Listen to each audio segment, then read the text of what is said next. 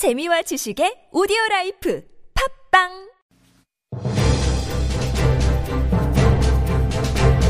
살아있는 비평의 광장 TBS 아고라 안녕하세요. TBS 아고라 송현주입니다. 언론개혁에 대한 논의가 포털, 특히 뉴스 배열의 알고리즘으로 모아지고 있습니다. 주로 뉴스를 배열하는 인공지능의 편향성, 불공정성에 대한 논란인데요. 미디어 광장에서 핵심 쟁점은 무엇인지, 가능한 대안은 무엇인지 알아보겠습니다.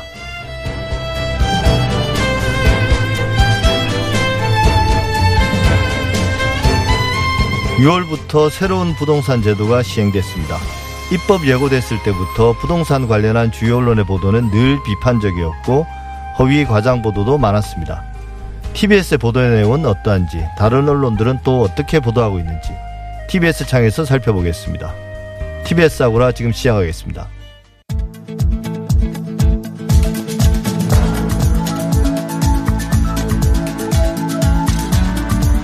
미디어 브리핑 시작합니다. 금준경 미디어 오늘 기자 안녕하세요. 네, 안녕하세요. 한결의 필진인 초파리 유전학자 김우재 씨가 한겨레의 과도한 간섭을 지적하며 필진을 그만둬서 논란이 됐어요. 네, 맞습니다. 이 한겨레의 정기 칼럼인 숨 and 결이라는 코너가 있는데요. 여기 필진은 초파리 유전학자 김우재 씨가 지난달 31일 이 자신의 페이스북 계정을 통해서 한겨레에 보낸 기고 게재가 거부됐다면서 예. 한겨레의 칼럼니스트를 그만둔다라고 밝혔습니다.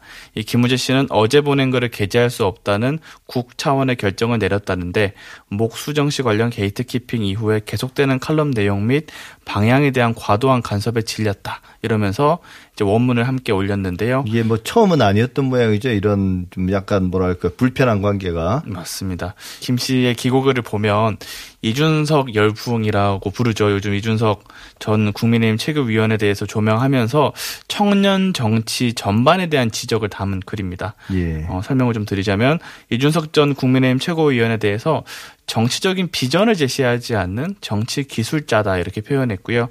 또 여당에 대해서는 386 세대가 장악해서 계산기만 두들기는 무능한 여당이 됐다 이렇게 지적을 했고 진보 정당에는 진보 진영의 청년 정치가 어, 이준석 한 명을 넘어서지 못한다는 이 준엄한 사실을 지금이라도 인정해야 된다. 정의당의 전략은 이유 없이 청년의 기회를 달라는 구걸이다. 이렇게 지적을 했습니다. 예. 그러니까 이준석 지금 현재 그 국민의힘 당 대표 후보 이분에 대한 비판도 있지만 네. 여당과 정의당에게는 좀 뼈아픈 지적을 한 거네요. 맞습니다. 근데 구체적으로 어떤 내용이 좀 문제가 됐나요? 모든 어. 글이 다 그런 건 아니었을 테고. 네, 구체적으로 보면 한결에는 이제 이준석 전 국민의힘 최고위원 지금 당대표 후보에 대해서 이 관련된 서술 그리고 정의당과 장혜영 리호종 정의당 의원들에 대한 평가 등 다섯 가지 항목에 대해 보완을 요청했는데요. 예. 근데 이게- 이게 사실 뭐 네. 정치 기술자다 이런 말들 또뭐 구걸이다 이런 말들이 사실 좀 강한 표현들이기 때문에 네. 이런 표현을 쓰려면 뭔가 좀 전후에 설명이 필요하다 하더라. 그게 아마 편집국의 판단이었겠죠. 맞습니다. 실제로도 이준석 전 최고위원을 언급하는 문장에 이 정치 기술자라는 내용이 등장하고, 근데 뒤에는 또 사람들이 이준석 열풍에 동의하는 데는 그가 지난 10년간 정치인으로서 치열한 경험이 녹아 있다 이런 문장이 이게 좀 충돌하는 것 같으니까 연결고리를 좀 보완해서 서술해 달라 예, 이렇게 그 요청을 듣고 보니 그렇긴 합니다. 네, 했고 또 말씀 주신 것처럼 정의당의 뭐 전략은 구걸이다 이런 대목에 대해서는 이해를 좀 쉽게 해주게 설명을 해- 다시 해주거나 근거나 평가를 좀 더 구체적으로 담아달라. 라는 이제 예. 보완을 총 다섯 가지 요청을 했습니다. 예. 그래서 양측은 지금 어떤 입장입니까? 어, 뭐 이미 좀 사태는 정리된 것 같은데요. 네, 한겨레에서는 일단은 뭐 글 자체의 보완을 요구했다는 입장이고 당연히 언론사로서 편집 권한을 갖고 있었다는 입장이고요. 이민택 한겨레 여론팀장이 미디어오늘과 통화를 했었는데 이 주장에 대한 평가나 판단에 대해서 우리가 그러니까 특정 논조에 대해서 지적한 게 아니었고 논리가 충돌하거나 논거가 없이 비약 이 돼 있는 그런 대목들이 보충 설명을 요청했는데 당사자가 수정이 어렵다는 취지로 회신을 했고 그러면 글이 보완되지 않는다는 전제가 있었기 때문에 회의를 거쳐서 글을 싣지 않기로 결정했다라고 네. 설명을 했습니다. 이에 대해서 김우재 씨 같은 경우에는 1,900자짜리 칼럼, 그러니까 원고지 구매가 조금 넘는 이 정도 칼럼을 쓰는데 논문처럼 일일이 근거를 제시하는 건 불가능했다라고 밝히기도 했고요. 지금까지는 그러니까 단순히 뭐 일부 내용을 수정해서 넘기는 경우는 있었지만 내용 자체에 너무 간섭을 한 경우는 처음이었다.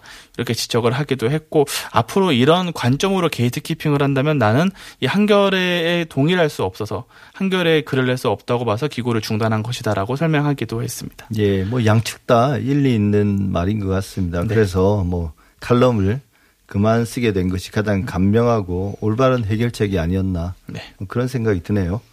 서울 지역 지역 신문이죠. 네. 그 은평 시민 시민 신문과 은평 구청 간의 갈등이 이어지고 있다는데요. 뭐 사실 이런 일들은 뭐 흔한 일인데 맞습니다. 이게 좀 갈등이 좀 심한 모양이에요. 어떤 네. 내용입니까? 어, 우선 은평 시민신문이 지난해 10월 20일에 보도한 부구청장 위에 새벽 출근하는 공무원 과잉 의전 논란이라는 기사가 발단이었는데요. 예. 이제 은평구의 구청장 바로 아래에 부구청장이라는 직책이 있는데 이 부구청장의 7월 차량 운행 일지를 입수해서 보도를 한 내용인데요.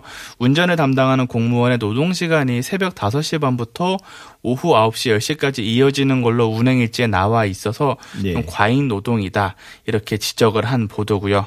예. 네, 은평구 같은 경우에는 이 기사가 나오자 부구청장이 코로나19 재난안전대책본부 부본부장을 맡고 있기 때문에 지역에서 코로나 대응 및 현안 관련 업무를 위해서 이제 관용 차량을 이용하고 있는 것이고 또 부구청장의 출퇴근을 위해 과잉 노동한다고 보도하는 거는 관용 차량 운전원이 이제 단순 출퇴근에만 근무해서 과잉 노동을 하는 것으로 오해할 수 있다. 그러니까 출퇴근뿐 아니라 전반적인 업무를 중심으로 운전을 한 것인데 마치 출퇴근에만 너무 보도가 주목됐다 이렇게 지적을 했고요. 또 은평구에 따르면 은평구에서 직접 공용 차량 관리 규칙이 있는데 여기에 따라서는 이제 전용 차량의 운전지 공무원의 차량 운행 시간이 어 관련 관련해서 이제 규정을 넘어선 건 없었고 용도도 넘어선 건 없었다. 그리고 실제 운전 시간은 3시간 남짓으로 과도한 의전이나 과잉 노동을 시키지 않았다.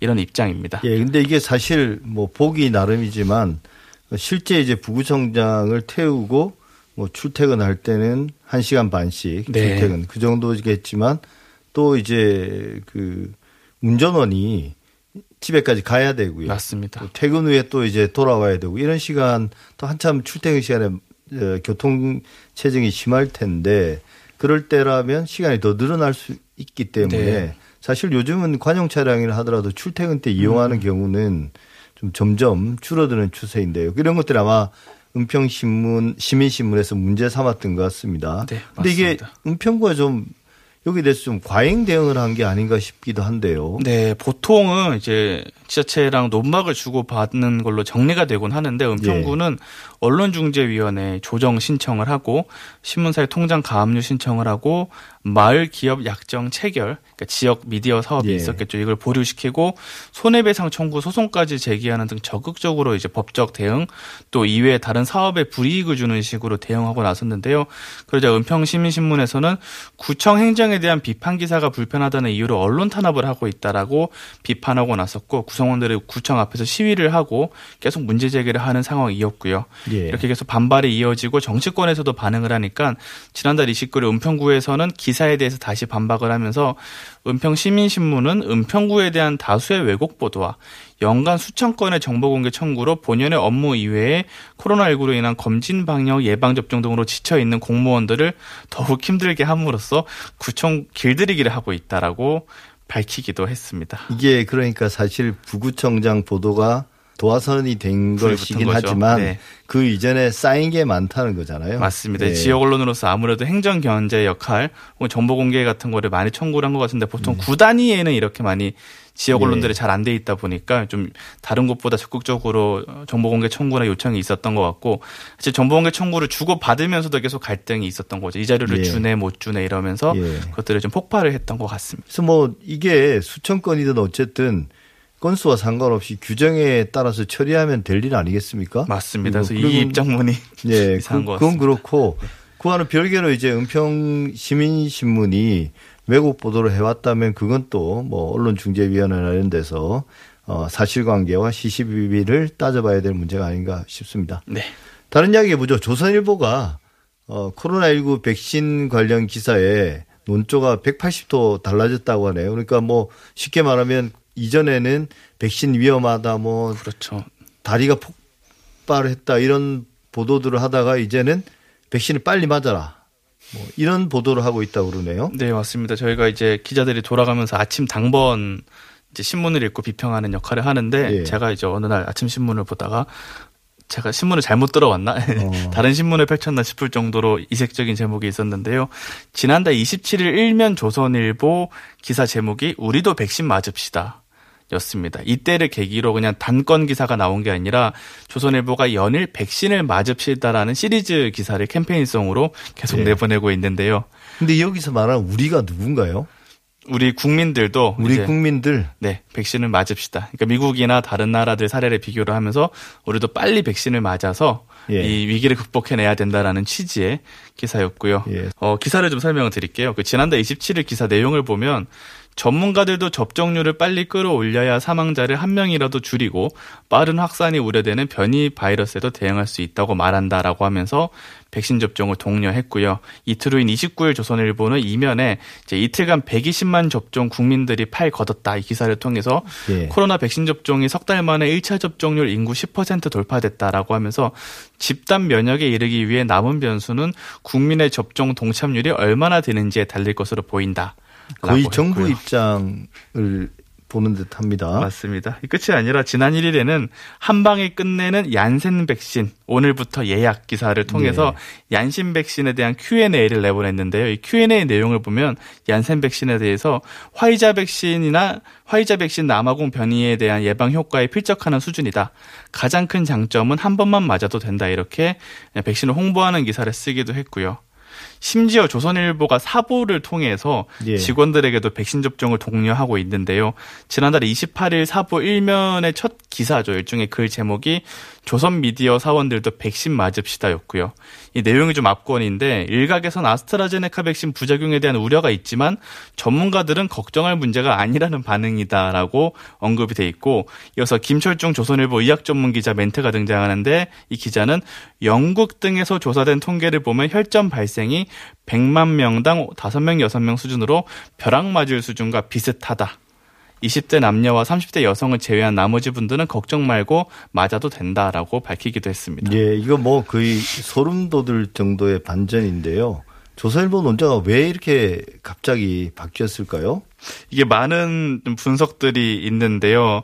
어, 우선 조선일보가 당연히 뭐 우리가 논조를 이래서 바꿨다고 설명을 하지 않기 때문에 예. 많은 추측과 추측과 분석들이 있는데 우선 누리꾼들 사이에서는 이제 삼성 바이오로직스가 모더나 백신 생산을 지금 맡게 된 이 예. 한미 협상 이후에 태세가 전환됐다. 그래서 이제 기업을 비판할 수는 없으니 여기 좀 종속된 보도를 하는 거 아니냐라는 지적을 하는 분들도 있고요. 이렇게 기업 눈치 보기. 그렇죠. 뭐, 그 차원에서 예. 정부 비판 논조가 바뀌었다. 이렇게 보는 견해도 있고 다른 측면에서는 이대로라면 대선 국면을 앞두고 집단 면역이 형성이 되는데 이렇게 코로나19를 극복할 가능성이 높아지고 그러면 경제적으로도 이제 개선이 될 거기 때문에 더 이상 이런 공세가 유효하지 않다고 판단을 내렸다라는 보는 견해가 있고 그러니까 이게 대선 이슈가 되기는 힘들 것 같으니까 이걸 맞습니다. 대선까지 계속 끌고 가면 오히려 이제 불리한 이슈로 될까 봐 네. 보수 진영이나 보수 후보에게 그런 전략적인 판단을 내렸다는 거죠. 이런 분석이 사실은 뭐 추측일 수도 있지만 네. 사실 그동안의 행태들을 보면 충분히 가능성이 있고 이런 것까지 고려하면서 논조나 보도 방향을 이렇게 180도 바꾼다는 걸 보면 정말 저는 섬뜩하다는 생각이 듭니다. 맞습니다. 네. 네, 지금까지 금준경 기자였습니다. 수고 많으셨습니다. 네, 감사합니다.